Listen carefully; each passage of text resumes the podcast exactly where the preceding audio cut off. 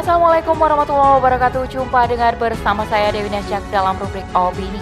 Kali ini dengan judul Salah Aturan Lahirkan Anak Pelaku Kejahatan oleh Neni Nurlaila Sari. Kejahatan seksual pada anak marak terjadi akibat penerapan sistem kapitalisme, liberalisme, dan sekularisme di negeri ini.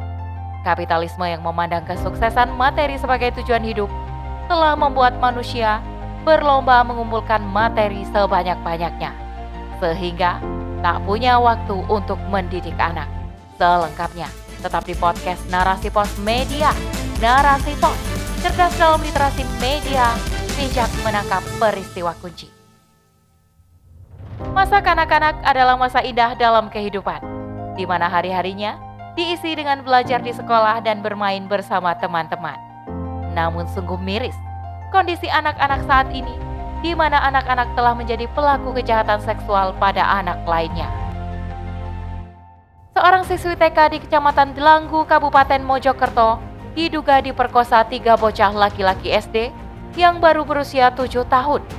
Siswi TK yang berusia enam tahun itu mengalami trauma karena sudah beberapa kali mengalami kejadian serupa. Menanggapi kejadian tersebut, Kementerian Pemberdayaan Perempuan dan Perlindungan Anak atau Kemen PPPA akan mengawal dan memperhatikan pemenuhan hak korban. Sementara itu, Komisi Perlindungan Anak Indonesia atau KPAI mengungkapkan sebanyak 4.683 aduan masuk sepanjang 2022.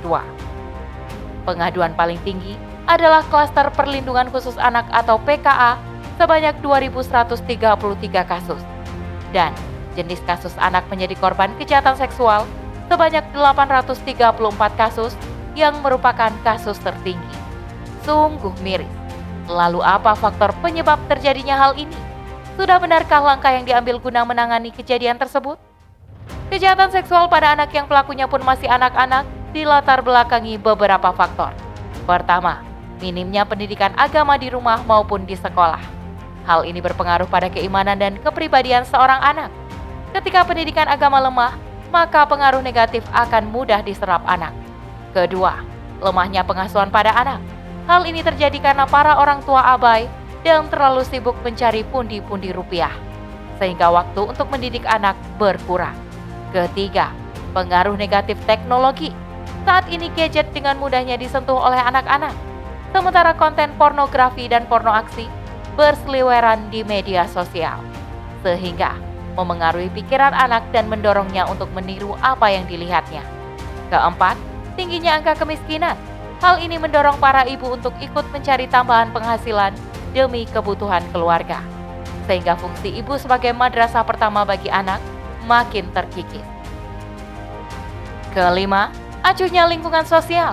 Gaya hidup individualis memicu sikap acuh tak acuh terhadap lingkungan sekitar, sehingga memengaruhi terjadinya tindak kejahatan seksual pada anak. Karena kurangnya kontrol masyarakat terhadap perilaku anak-anak yang ada di lingkungan tersebut. Kejahatan seksual pada anak marak terjadi akibat penerapan sistem kapitalisme, liberalisme, dan sekularisme di negeri ini.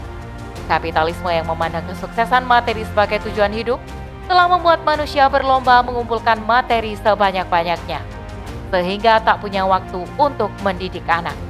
Selain itu, penerapan ekonomi kapitalisme mengakibatkan ketimpangan sosial karena sumber daya alam dikuasai swasta maupun asing.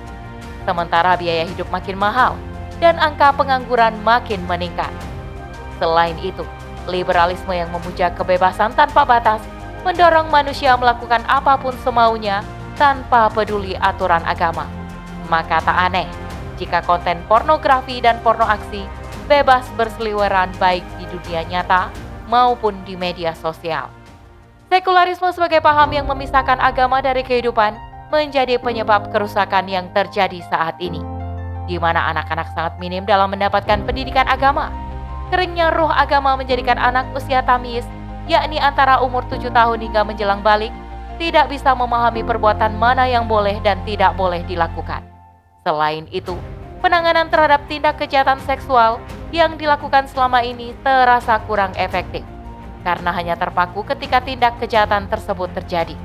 Deputi Bidang Perlindungan Khusus Anak Kemen P3A, Nahar mengajak masyarakat yang mengalami, mendengar, melihat, atau mengetahui kasus kekerasan untuk berani melapor ke lembaga-lembaga yang diberikan mandat oleh Undang-Undang Nomor 12 Tahun 2022 tentang Tindak Pidana Kekerasan Seksual atau UU TPKS, seperti UPTD DPA, penyedia layanan berbasis masyarakat dan kepolisian. Dalam sistem Islam, generasi penerus sangat diperhatikan Islam memberikan tuntunan bagaimana para orang tua, lingkungan, bahkan negara ikut berperan dalam mendidik anak.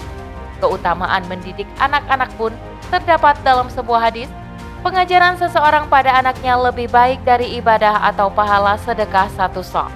Hadis riwayat At-Tirmizi. Islam pun memberikan tuntunan bagi orang tua dalam mendidik anak-anaknya. Usia anak 0 hingga 6 tahun Islam mengajarkan agar orang tua memberikan kasih sayang dan memanjakan anak-anak. Sementara untuk usia 7 hingga 14 tahun adalah masa penguatan akidah pada anak.